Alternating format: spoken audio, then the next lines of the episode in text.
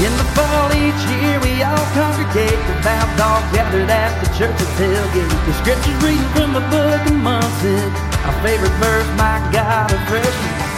Drunk and obnoxious, well Georgia fades, ain't nothing finer in the land. Now the 3,000 of our best friends, it's Saturday in Athens. It's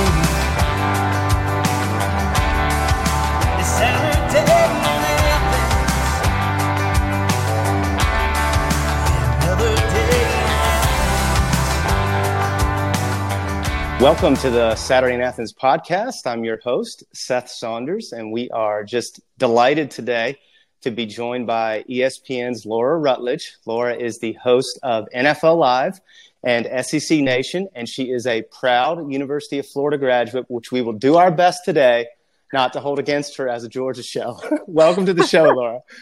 Thank you so much for having me. And listen, I mean, the Florida thing is real, right? Uh, I, I got to wear that proudly, but I do love Georgia too. And Kirby Smart gives me all kinds of crap for it all the time. He's always like, I'm not telling you anything because you're a Gator, but he also knows that I love Georgia and, and have had the great pleasure of covering Georgia through some really fun championship years these last couple years. So um, it, it's it's really been a blast to watch the program grow.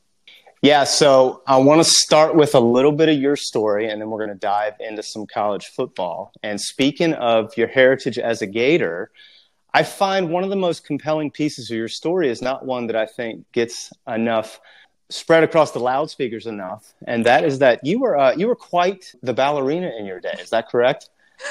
Uh, yeah, I mean, thank you. I I miss ballet every day. Uh, I was very serious ballet dancer, not quite good enough to be at the principal American Ballet Theater San Francisco Ballet level, but um, I I did it, you know, my whole life basically up until I guess the, the last time I really did a performance was when I was 24 years old.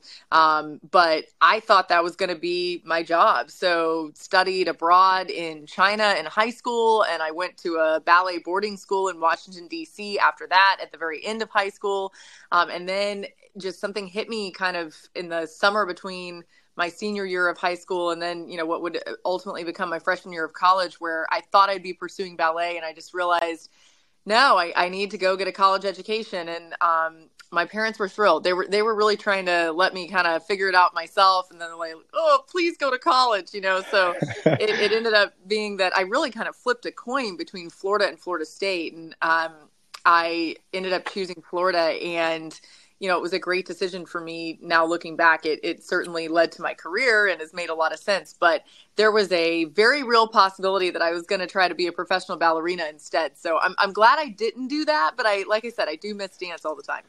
Yeah, I was going to say, I think things have worked out just fine for you on that front. I'll take it. yeah, yeah, absolutely. So you make your way to Gainesville and start at Florida.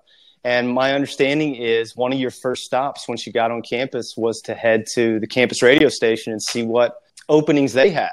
Yeah, it's actually funny. It relates to ballet. I I was in a position where, you know, I had given up ballet and I, I had done it for every day of my life as long as I could remember. So I really missed it. So at Florida, they had ballet classes as part as an option, you know, you could take. And so I was just signing up for all these ballet classes and uh, did not necessarily realize that my academic scholarship that I came in with was going toward paying for the ballet classes. So it was like, come on, girl. You know, my parents are are looking at the thing and they're saying, well, wait a second, why why do you not have scholarship money for your regular classes left? And uh, it came down to I needed to find a job um, to help pay for some of that stuff, and so somebody uh, that I knew said, "Well, you should go check out the on-campus radio station." And and I went there. It's WRUF AM 850 it's now an ESPN affiliate, ironically enough.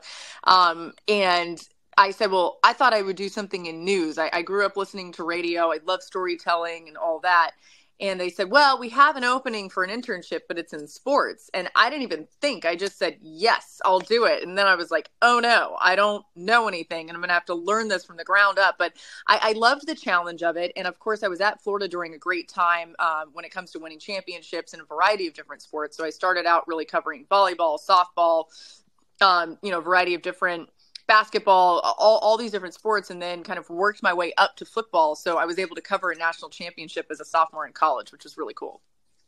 Yeah, that's incredible. And I think the unique part about your story too is it's not like you were doing a show at two in the afternoon. Weren't you starting your day like 4 a.m. for these shows? Oh my god! Well, those were my younger days, Seth. You know, I, I would like not sleep, I guess, and I'd be up at two forty-five to get there for the morning show, and I did that pretty much every day of the week. So um, now I, I'm, I'm, you know, newborn life and toddler life. I'm probably averaging about the same amount of sleep, but it's affecting me a lot worse than it did then. yeah, yeah. My uh, my wife and I have four, and I feel like it's it's akin to being hungover without getting to have any of the uh-huh. cocktails to yeah, get you there. Like, where's the fun? There's not a lot of fun. We're, just, I mean, it's a blessing, but um, you're not getting the fun that you would have for the feelings that you get the next day. yeah, that's exactly right. That's exactly right. Well, what I find interesting about that is, is I feel like most 18, 19 year olds, when they're in college, wouldn't be pursuing a craft that involves that type of sacrifice. And I, I, I found it interesting reading your story that how much do you think your ballet background played into that from a discipline perspective, from a work perspective, from putting in the reps to uh, pursue a path? Thank you for saying that. I, I do think that being somebody who was so used to the structure and the perfectionism of ballet and then also the discipline it required to your point i didn't really know what to do with myself if i didn't have something like that that i was working toward and working toward a goal you know has always been something that's really been a big motivator for me and i think too you know to get a little nitty gritty on it if you look back during that time it was like 2011 to 2000 or 2007 to 2011 the economy was really bad. I felt a ton of pressure because I thought I cannot leave college without some sort of career where I can provide for myself. And um, I, I, I knew that you know that was going to be my goal no matter what it was going to take to get there. And so i thought whatever's in my control while i'm in school and um, even if it means sacrificing the college experience and all of that which i did i, I look back and i'm like man you know i could have had more fun but anyway um, it's all a trade-off right? Uh, but you know I, I did feel like okay I'm going to have to figure this out now and try everything I can to sort of get to the point where I can leave with a career. But the frustrating thing, and I, I tell this to young people all the time who are trying to get into this business or really any business, I, for the life of me, could not get an internship at any of the big name places. I mean, I tried for Fox, ESPN, ABC, eh, you name it. I was trying all the places. I was sending all these emails. I was applying to everything. And it was very frustrating because I thought maybe I really don't have a future in this. And, and this is a, a really telling thing that I can't seem to even just get an internship at these places.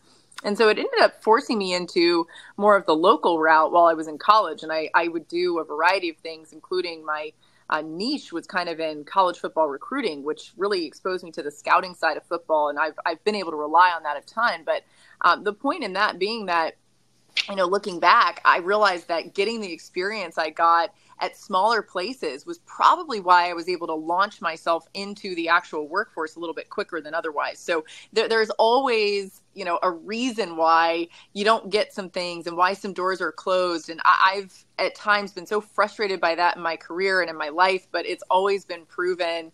Um, why it would happen that way and and you know it's like okay god has a better plan than anything i could have ever come up with and i've seen that time and time again in in my relatively young career um, of the last 10 or so years. I want you to flesh out the recruiting angle a little bit because I thought that was a fascinating piece of your story. That while you're doing the radio side of it, you start doing it. Scout.com is who you're writing for. Is that right? Yeah. Yeah. And you start doing football recruiting work for them. And then that leaks into doing baseball recruiting work, basketball recruiting work, um, all things that you've covered. And at the time, were you thinking, hey, this is going to be foundational and kind of be a leaping off point for the things I'll eventually get to do in my career? Or it was just like, you know what, this is the next hustle. I'm going to do the work and we'll see where it goes.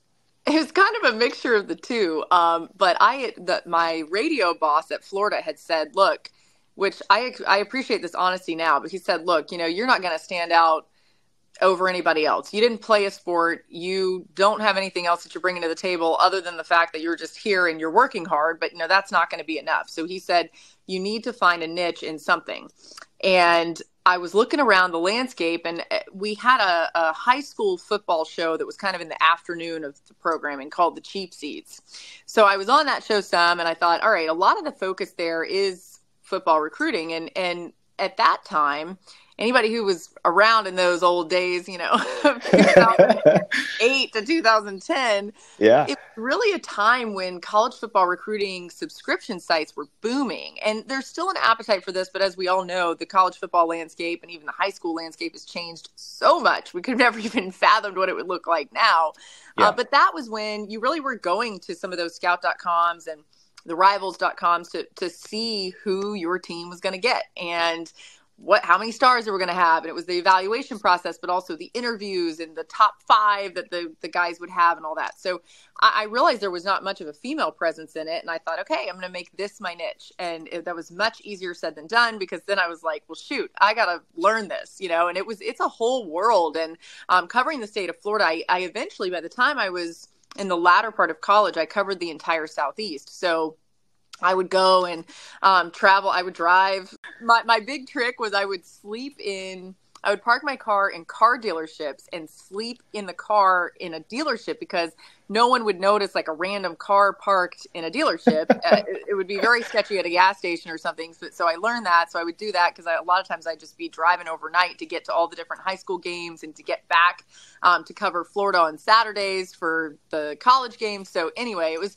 it was a time of a lot of hard work and. Um, and really a grind because I realized that the only way I was going to learn it was if I applied myself and actually did it, you know, which certainly makes sense on um, the most obvious level. But I needed to go out there and figure out what these seven on seven camps were and all that. And I, I, I would just ask a million questions. I probably annoyed people because I'd be like, "Okay, well, what are you doing here? And what's this? And what's that?" And um, you know, learning football in that way from the scouting side, I think presents a much more unique and thorough understanding of the game. Um, and so, being somebody that I've always said, look, I didn't play the game. I'm, I'm here to be a, almost a fan of the game and to tell the stories from that standpoint, but also to evaluate it in the way that I can as someone who didn't play it but knows a lot about it. And so, um, this was a way where you know, I think a lot of that foundation was set to your point um, in your question. I, I, I learned a ton from that time. I think the car dealership story is like top five story that we've gotten on the show. That's I'm just such a weirdo. No, that is that is outstanding like, because I well, been, and then you know you got to think they have security cameras or something. They're like, who is this sketchball pulling in, you know, and parking the car? They probably thought something was really wrong with me, but um, anyway, it it no one got me on it. You know, I just did it, and then I would just pull on out, you know, before anybody would get to work the next day. well, while I find humor in it, I also respect the hustle and the grind of it, though, because you're just trying to figure it out and make a path. And I feel like in some ways that's missing in a lot of vocations now. And I think people, like, for example, with your story, okay, this is why I found your story so interesting. Everybody sees you on the desk at NFL Live, on the desk at SEC Nation. They say, oh, you know, Laura's this huge success and she's had such an easy path, right? The reality is there's all this grind, there's all this work, there's all this stuff you did when nobody was watching. There were no cameras there. And that's the piece of the story we always love hearing from people, especially people that are chasing down a big dream, because that's what makes it work, right? Yeah. Um, so yeah, I, I just I love that. I love that that part of your story. So so thank you for sharing that with us. And so then tell us what the path is from there. So you're doing the recruiting work for scout.com, you're on the radio, and I understand that leads to a call from the folks at Fox, which then opens some doors for you down the road. So tell us about that. Yeah, um, some Fox executives were driving through Gainesville. And I mean, this is another thing where if somebody told me this story, I would say, You made that up and then you're lying. That didn't happen but it happened to me so. And, and, i do think it's one of these things where you know a lot of times we think no one's watching or we think the the work that we're doing is fruitless and it doesn't really matter and it's not going to ever affect anything long term. And um, i've always reminded myself of this story that did happen to me because i think it's a good reminder that somebody might be paying attention and you don't realize and, and it may pay off. Um, so anyway they called the station and it was actually funny. My a couple of the guys that worked at the station were like, "Hey, you know, Fox Sports is on the phone for you," and I was like, "That's a really mean joke, guys, because you know that I'm trying to like figure out what my job's gonna be." And they're like, "No, seriously." And so I answered the phone. I was like, "Hello," because I thought it was a joke, and they they were like, "You know, this is such and such," and I'm like, "Oh no, okay, this is actually real." I, I apologize for how I answered the phone.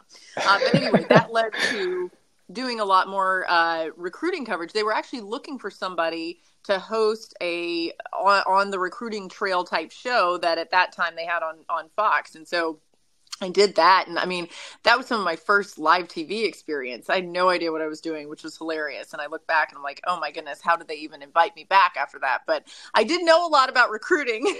so it must have been the knowledge, you know, they got me back. I did not know how to do TV. Um, but then, you know, from there, it kind of opened up and um, I got opportunities with the Tampa Bay Rays. So I was doing that actually my spring of my senior year of college. I was going back and forth between Gainesville and Tampa Bay and, and covering the Rays home games. And then I would go back and like try to make it in time for my morning class the next day. And um, then from there, got an opportunity with the San Diego Padres. So I did that for a year in 2013. And then that was around the time when I heard that the SEC network was going to be starting because, of course, it launched in 2014. And I thought, oh my goodness, you know, I had done a lot – even for Fox College Sports by that point of Big 12 coverage and Pac 12 coverage. I'd kind of been all over the country with these other conferences that were not the SEC. But as we know, my heart and soul's in the SEC. And I thought, oh my goodness, if I could just have anything to do with this SEC network, you know, I've got to figure this out. So I sent probably 27 emails to all these different people. I'm like, anybody who's got, you know, ESPN in the last part of their email, I'm like emailing them. And they're probably like, who is this crazy girl?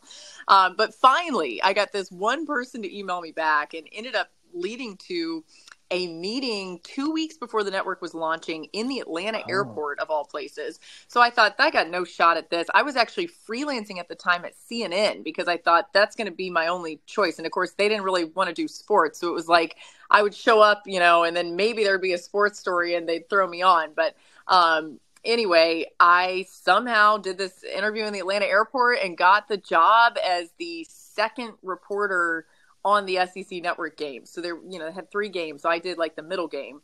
And from there, you know, just uh, have have slowly and surely, I guess, tried to work my way up at ESPN, but of course, always keeping my roots in the SEC and really thankful for that. And, um, you know, certainly thankful for another year on SEC Nation.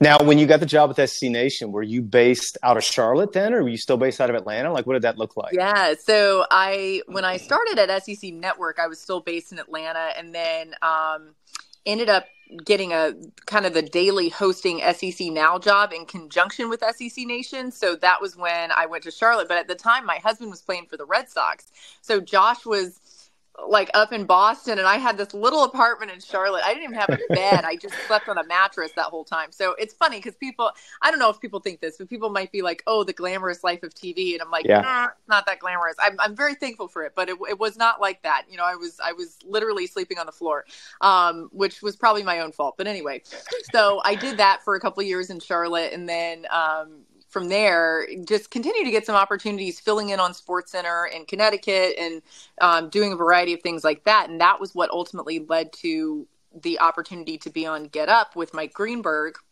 which I did for a total of a couple of years um, in like the 2018 2019 range into 2020 pandemic happens and we actually moved back to Alabama for a little bit and then out of that was born a revamp of NFL Live, which is why then we moved to Connecticut, and um, that's where we've been ever since. And I've still continued to, you know, thankfully be able to keep a foot in college football, and um, that's been really important to me.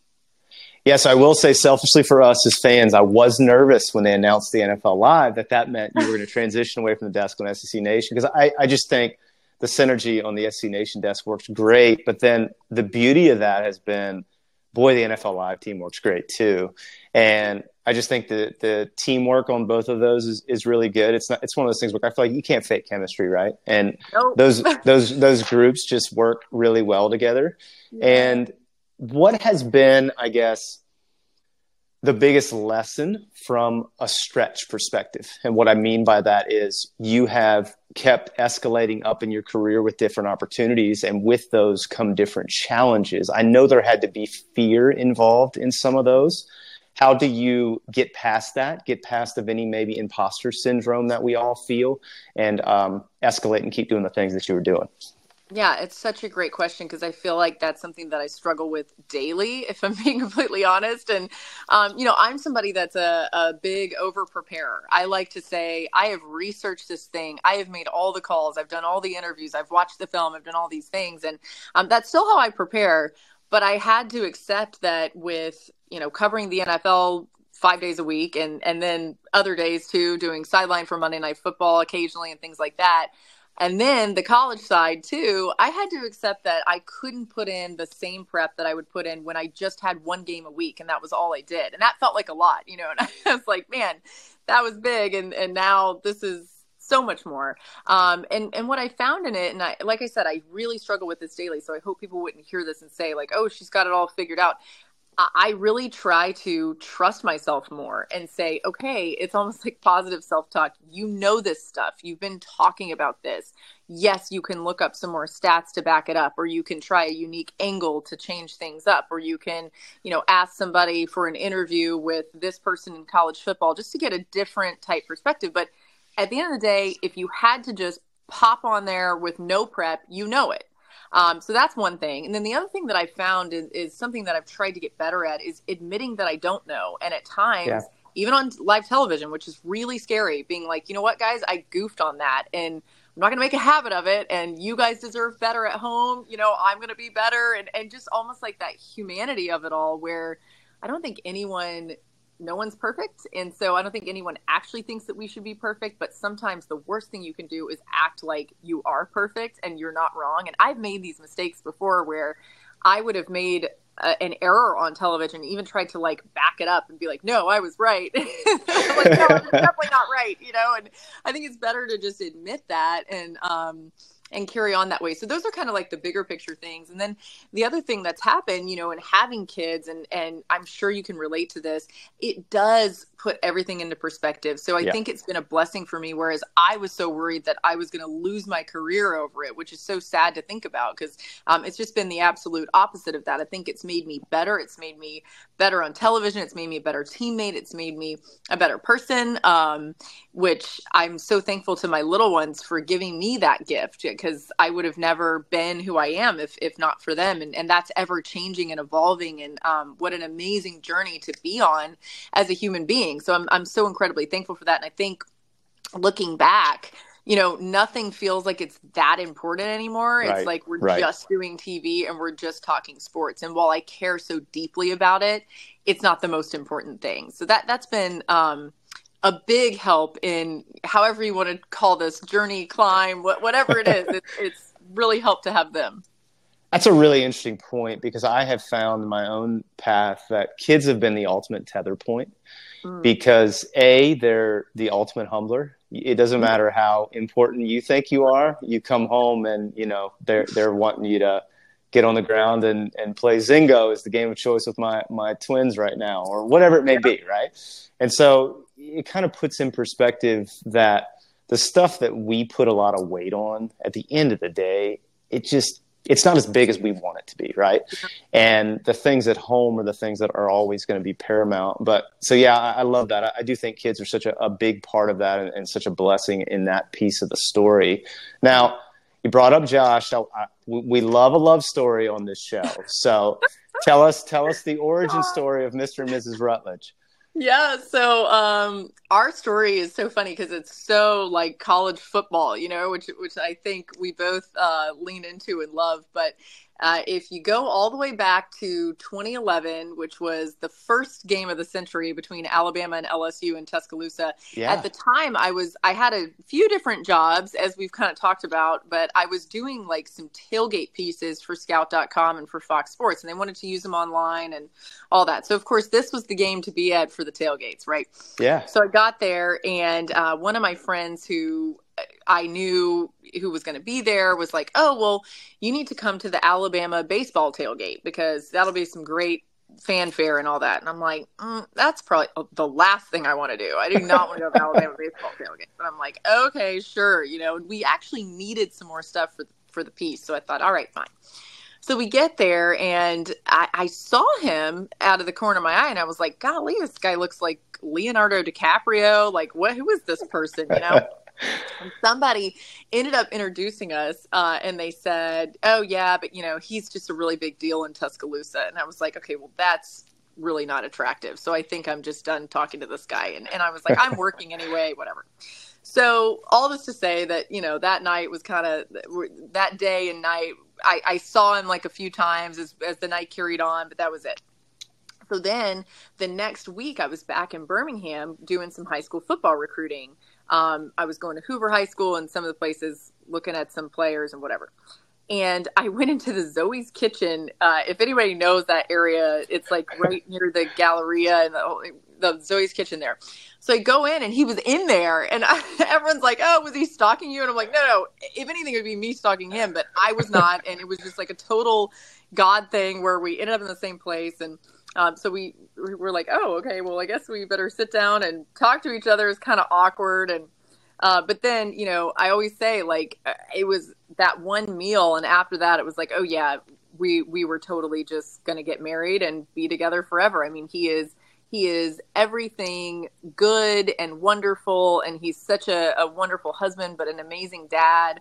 Um, and I think back to, you know how young we were then because we were very young. We were 24 when we got married in 2013 um, so you know even even by the time we got married we were really young. But we've been really fortunate to kind of grow together and to go through all of these things in life. He's a professional baseball player ended up retiring and so kind of like watching him go into his new career choices and him supporting my career and all this it, it's been a really really fun journey with him and we're actually coming up on our 10th wedding anniversary in december so we're both like oh my god now we're really old. We get 10 years married. How did that happen? But um but no he's he's wonderful and um we always we always have a special place in our heart for alabama lsu every year because of that that being how we met yeah. Oh, that's beautiful. Well, first off, happy anniversary, early anniversary.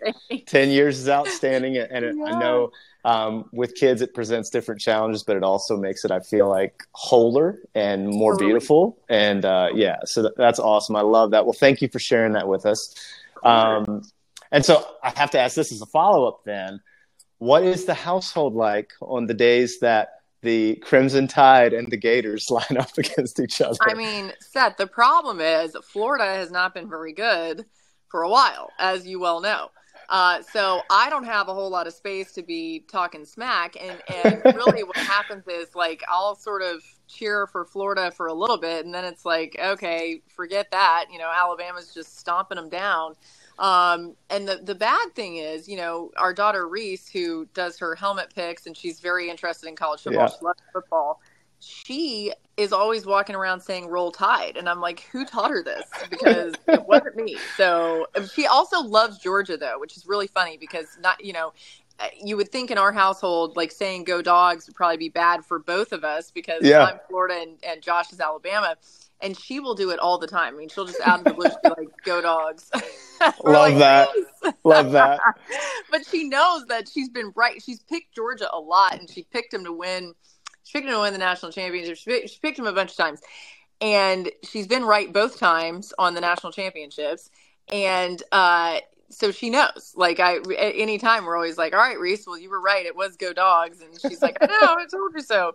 It's actually funny because there have been a couple times when Kirby Smarts asked me who she picked, and then there have been times when he doesn't want to know because um, if he knows, then and and like he's scared that maybe she doesn't pick Georgia. So yeah. he's like, don't even tell me if she didn't pick us. But it, that it sounds to me then that, that, Kirby may be a little like Julian Edelman, where he's not superstitious, but he's a little stitious. Little stitious, yeah, totally. Yeah, yeah. Oh, oh, he might actually be superstitious to be yeah. honest. yeah.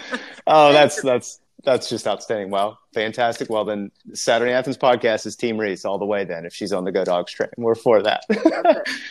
Um, so we were at SEC Media Days this year, and they made the announcement of where SEC Nation will be week one. Two cool locations, I think. So starting the year in Columbia, Missouri for South Dakota and Mizzou. Coyotes making a trip to Columbia uh, to start the year. Maybe get a little Shakespeare's Pizza stop in there somewhere. Got to do it. Yeah, and then you guys will be in Nashville for UVA Tennessee and which could be my favorite quarterback name matchup of the early season. Um, UVA has a transfer named Tony Muskett. Like, is, could there be a better name for a quarterback? so good. It's so good. So good. Virginia. The only better thing would be if he was at West Virginia. But anyway, yeah. Yes. Oh, that would be. I think he'd have to pull double duty and be Right. the be the Mountaineer in addition to playing quarterback. So yeah. So I love that. So you got Tony Muskett and Bazooka Joe hopefully going against each other. Um, but I'm, we're we're always interested because we love college towns in general, and obviously have a, a soft spot in our heart for SEC towns outside of Gainesville, and I'm assuming Tuscaloosa too, since that's Josh's alma mater. What are the towns you look forward to going to the most? Yeah, I'm, I'm not just saying this because we're on Saturday in Athens. Um, I do love Athens. It's one of my favorite spots. The food is kind of what I base everything off of. So you Mhm. got Mama's Boy, which is excellent. We we're always uh, trying to get Mama's Boy for breakfast on Saturday mornings. Sometimes it's too early because we start real early on an, Yeah. an SEC Nation morning, but love that. And then of course the Friday night dinner spots are so good. I'm trying. I'm Mhm. blanking on this oyster place that that we it's relatively new and we've been going there. It's kind of like down the way a little bit not on like the main drag in athens but anyway that place is great. We love going to athens. The atmosphere is incredible. Jittery joe's coffee you got to get some Oh, of yeah. that. Yep. so many good spots. So i've got all my little spots that i go to in athens. And then i love baton rouge because Yeah. it it just it's so unique there's such a culture to it and you know, I know there are people who are like, "Oh, LSU fans are crazy," and I'm like, "Yeah, they are," but that's what makes it great. Um, Yeah. And I find that their hospitality is wonderful, and their food is also exceptional. So um, those would be some good ones. And then I'd throw Knoxville in there too. Knoxville is a sneaky, like foodie town. Which Yeah. I think that people don't realize that until you actually go there and enjoy it. But um, excellent food and just a whole ton of fanfare there too. And sometimes, you know, if you go there at a certain point in the fall, it can feel like you've gone almost to New England or, or somewhere in the mountains because it really kind of is, you know. So it's a little bit different than some of our, you know, deep south type uh, destinations that we go. But oh my goodness, I love all of them for different reasons. I mean, they they really are all so much fun, and um, every fan base has its own unique, wonderful qualities to it. Yeah, we have my brother and I have been going to games together for 20 years, and we're trying now to hit every different road game, so every different road stadium, just because I think the regionalism and the towns, I think, is one of the beauties of college football. And so, to, to your point, they all have each their their je ne sais quoi, right? That is like awesome. Oh, I love that. And so, Yeah. yeah, I, I, I that's that's my favorite part. I love a I love a college football road trip and, and doing that. So, um, yeah, and you're right about Athens. I mean, we always ask folks like if they went to UGA, we ask them on the show like if you were going to be back in Athens for one day, what's the one meal you have to have? And people are always like, oh no, I can't like pick a place. I know there's too many good spots. I mean, um, what's the one that has island in the name? It's a dinner spot. Um, that place Oh. is really good. I So, like- on- the the popular ones that we get are Last Resort Grill is a big one, oh, that's what I'm thinking of. Last Yeah. Resort. super good, and then they have island, but They have yeah. Cecilia's desserts there to get, which is like best bakery in town, So and good. like, oh gosh, it's just it's outstanding. Like you can close your eyes and then there. put we your can arms never get a reservation there though. We're always like, golly, did anyone call Last Resort because they're we're screwed. We're not getting in. all right, we have to memo memo to the folks at Last Resort. Please let Laura in whenever she's trying to eat there. I'll come by myself. I don't need to bring a whole bunch of people. I'll just come in there myself and eat. So That's right. Let's get her a plate of that praline chicken and some Cecilia's oh, cake Oh, and get her set up just good. right. well, so speaking of the season upcoming, what are coaches poll released this week? Uh, I don't think anybody was really surprised about a lot of those things. Um, I want to ask you a couple things. Number one, who is the team this year that you are most interested to see? Maybe the team that has the most compelling storyline from you. It doesn't have to be in the SEC, but anywhere apro- across the college football landscape. Yeah, I mean, there's so many, especially with all the realignment talk and just kind of thinking about this being the last of what we've always known in a lot of ways, even though it's Mhm. already changed a ton. Uh, but I would actually say South Carolina because I I think seeing what Shane Beamer does after they finish the season as well as they did, and uh, being a team that has an opportunity in the SEC East to be right up there. They're not better than Georgia. They're not going to beat Georgia, but it, still just being competitive like that um, and having a, a quarterback in Spencer Rattler who's fascinating and can have some of the best games that you've seen. I mean, we've seen it, right? We've seen him Yeah. clicking on all cylinders. I'm not Yeah. sure uh, anybody's going to have a game like that again when it's just like the ball didn't even hit the ground ever. And then we've seen the opposite of that, where he can turn the football over um, right and left. So I I'm fascinated to see kind of what they do. I, I think there's a huge momentum for them, and it's interesting because you know you look at the rest of the SEC East. If we just kind of focus in on them for a minute, and you know Tennessee's in a unique spot. They they looked good last year, but are they able to follow up on that? There have been a lot of negative things surrounding Tennessee lately. How do they kind of change that narrative with their play on the field? Uh, Georgia's going to be king in the East and probably king of the SEC in college football for a while. But all these teams under him are kind of jockeying. Florida's got a long way to go to get anywhere near what some of these other groups are doing. And and now, you know, in this day and age of college football, you can make a leap on teams so quick in the transfer yeah. portal and with NIL and all that. So um, I am interested to see who really takes advantage of that. Kentucky's another team too that you know Kentucky fans feel really disrespected because people always pick South Carolina to finish ahead of them, and some of these other teams finish ahead of them, and they're like, yeah, wait a second, you know, we're gonna have to show you again what we're capable of. Their mm-hmm. schedule's mm-hmm. pretty favorable, uh, yeah. uh, so I, I I'm I'm fascinated by the East in a lot of ways, but South Carolina I think sticks out to me. They got a big chance too, week one right off the bat. I love that you mentioned Kentucky in this conversation because is there, and maybe there are, maybe this is a little hyperbole, but I just feel like he doesn't get the due that he should. Is there a more underrated college football coach in America than Mark Stoops? Dude, I th- he might be it. And and you think about how many people wanted him fired and yeah you know, Mitch Barnhart, the athletic director there, thankfully stood by him and said, "No, we're we're going to continue on with him. We're going to let him keep doing what he's doing." And you know, it's this is no knock against Kentucky, no knock against Lexington, but it's not the same recruiting there as it would be recruiting in Athens or Tuscaloosa yep. or some of these spots in Ohio State and uh, Michigan and wherever else, Texas. You know, so uh, they have not had the same level of play and level of player that you would see across the the southeastern conference and yet they've been able to do so much with those guys and you know you think back a, a few years ago now it's been um, when they really kind of started to get on more of a roll with the 10 win season and they mm-hmm. had mm-hmm. josh allen and benny snell and uh, big name guys who ultimately got drafted really high and are having great success at the nfl level those guys didn't come in as five star players. You know, they came right. in and they were developed. And so I think to your point,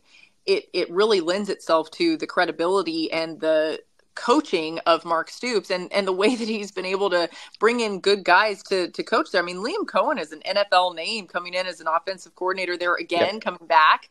Um, so I do think it's an ideal place if you're a quarterback to go and, and work with Liam Coen, and I think that's you know going to be interesting to see how how they look offensively too without those kind of bell cow running backs this year they're going to have to do it more by committee but better receiving corps i expect them to throw the ball a lot with the quarterback they've got so it'll uh yeah it'll be interesting to see how they but he is stoops is so underrated and does not get enough credit at all yeah, I feel like given to that. And what's the elephant in the room with that program? it's a basketball school. It doesn't matter how good Kentucky football is, they're going to be asking about basketball season. So to do what he's done amidst that culture, I, I never cease to be amazed by it. I, I just don't think he gets the due that he deserves to, to make Kentucky a football relevant school. I, it, it's amazing. So yeah, yeah, I, I think so. Well, I tell you the team for me too. I'm interested to hear your opinion on this as well. Is Wisconsin for me? Mm. Look, not just the transition to Luke Fickell, but they bring in Tanner Mordecai. They bring in Coach Longo. They're gonna they're gonna run and shoot it. So it's not going to be your mama's Wisconsin. It ain't even going to be your sister's Wisconsin. I mean, it's going to be a whole new Wisconsin where they're flinging it and they are, you know, Luke Fickell's a culture guy. He's turning the culture over there. I, they're a fascinating case for me within that Big Ten picture about whether they can challenge that, that those big two dogs the top, Michigan and Ohio State. So I, Tanner yeah, Mordecai right. for me could be an X factor, I think, in that conference. I love him, and I really like Coach Fickell too as a fit for that program. You mentioned the culture. I think he can turn that around real quick. I mean, we mm-hmm. saw him certainly do it at Cincinnati. We saw what he's done across the board in college football. His familiarity with Ohio State is interesting. He, he's just going to have – I think, an inside track on making a real impact in improving Wisconsin's chances in the Big Ten overall, but also just kind of making them more relevant again in college football, which college football is better, I firmly believe, if some of those kind of Big Ten powerhouses in the past, like a Wisconsin, like a Nebraska, certainly Ohio State, Michigan, but some of those others are really relevant. It just makes the sport better. Yeah, I, I, totally agree with that. I think in general, when, when the conferences have more parity, the sport feels stronger. Uh, it makes those those weekend matchups better. I, I'm always interested, and I think one of the unique things about college football are the personalities present within that space. Who is one of your favorite personalities in college football that maybe folks aren't as attuned to? Mm. Oh, that's a good one. So Kirby Smart, I would say I think people don't realize how funny he is because mm-hmm. he's kind of turned into more of like serious Kirby Smart, but he's a really funny guy, really funny yeah. coach. So I will I will say that. Um, I would also say that if you if you kind of look across you know just the SEC in general. Brian Kelly is really entertaining, and mm-hmm. I know he got so much. Uh, pe- people made so fun of him for when he did the Family thing, um, and, and, he's like made fun of himself since, which is yeah. great. But I actually see why he does really well recruiting, just in talking to him and his personality. Um, I think he's going to continue to grow, especially with the relevance of LSU this year. I expect them to be just as good as the coaches poll thinks they're going to be. You know, being yep. a top five team and um, potentially contending for a national championship if all things go well for them. It's going to be hard, but I, I, think potentially they're they're right there. We'll see. And you know, it, when you think about the relevance that he's brought to that program once again after being a national championship team, a lot of that is his personality and it's a mix of like serious and entertaining which is important in today's college football and then maybe outside the sec i think ryan day probably doesn't get enough credit because just the oh, brand yeah. of ohio state is so mm-hmm. big and it kind of takes on its own persona but he's a really interesting guy he's a very thoughtful coach very thoughtful person um, big family guy but really has, I think, a lot more personality than he ever shows and a lot of like kindness to him. He really cares about people. He cares about his players, certainly, but he cares about people, I think, across the board in college football. He's one of those coaches that I think is an ally to other coaches, too. Um, and then I guess I just finish up with Nick Saban, who everyone's always interested in. I personally have had great dealings with Coach Saban over the years, and I think he uh, he's another one that is one of the funniest that you're going to run into. And people do not see that because everyone thinks, oh, he's big, bad Coach Saban. He's so much fun. He's hilarious, very quick witted, very yeah. dry sense of humor. Um, a little bit more has started to show over the last couple years, I think. But, um, you know, certainly a, a guy that I, I, still think no matter what Alabama does, a lot of people are going to care what Nick Saban says and does. And, and that's a credit to his personality and his persona. Coach Saban has one of my favorite stories of all time. It's been it's made the rounds around the internet. I don't know what function he was speaking at, but it's when he tells the story about going back home with Miss Terry for like their reunion and like her high school crush is now the gas station owner. Yeah. It is like one of my all-time favorite stories ever and uh, he just plays it so well. I I love Coach Saban. This is one of the the battles we always have within our fan base. Is like if you don't like Coach Saban, it's just because you're being hateful like, how can yeah. you not love a winner and what he's done from a sustained excellence perspective and all these things? And like every time I hear him speak, I'm ready to just run through a wall. Like he's just that type of leader. And that's the follow up point I wanted to know about your interactions with Kirby.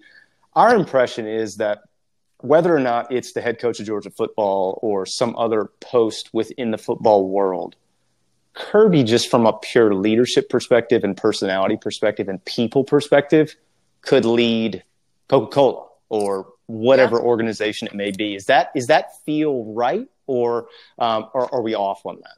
No, one hundred percent correct. I mean, he he was born to be a leader. He's born to be a motivator. Um, you know, it's funny. I was reading some stuff today about how. Uh, people who are out at Georgia practice are talking about how Kirby's, you know, on his mic and he's he's not being very nice on the mic and all that. And, and the mic is funny. If, if you've ever been to a Georgia practice, you literally can't hear anything else except Kirby. Like, no, that was terrible. What what were you guys doing? You know, come on and calling people out and whatever. And I, I think what people miss about some of that is on its surface, it seems like, golly, this guy's really hard and he's he's you know expecting all this and um, it's more that he expects greatness out of people because he knows they can achieve it, which I, mm-hmm. I think is an incredible mark of a leader. Because if you're going to motivate somebody and make it real motivation, it's not just lip service where you're like, well, I'm supposed to be saying this to be a motivator. He actually believes that these players can be these great versions of themselves. And, um, you know, one of the things that I think is interesting that I always go back to, I mean, there have been so many examples of him being a great leader, even before he got to Georgia or got back to Georgia as a coach. But there was a situation, I was on the sideline for um, the Peach Bowl covering Georgia this year and the semifinal game, which, of course, we all know that game was nuts. And Ohio nuts. State at times should have won the game and didn't. And mm-hmm. um, a lot of it due to, I believe, the grit of Stetson Bennett and the way that that Georgia team just had no quit in them. They they weren't going to lose the national championship. They had to win it. You know, it was just that that was their mission. Um, the tone set by Kirby Smart. But one one of the most interesting things that happened, and, and this was public because at halftime I asked Kirby what he had just said to Stetson Bennett because I saw them talking off to the side. So as he's going to the locker room, I asked him, and he basically said something to the effect of, look, if we're going to win this game, I need more out of you. And and mm-hmm. Stetson would admit, not a great game for him, especially in the first half. Um, and, and I thought even in that moment, you know, he was very honest about it. Well, then throughout the second half, I'm on the sideline watching this. Kirby would continually go up to Stetson and say, I need more out of you. I need you to be better. I need this. I need that. We know enough about Stetson Bennett to know that he responds well to that type of leadership and that type mm-hmm. of coaching. And, and he wanted to put the team on his back finally and make enough plays in the game and, and was able to do that.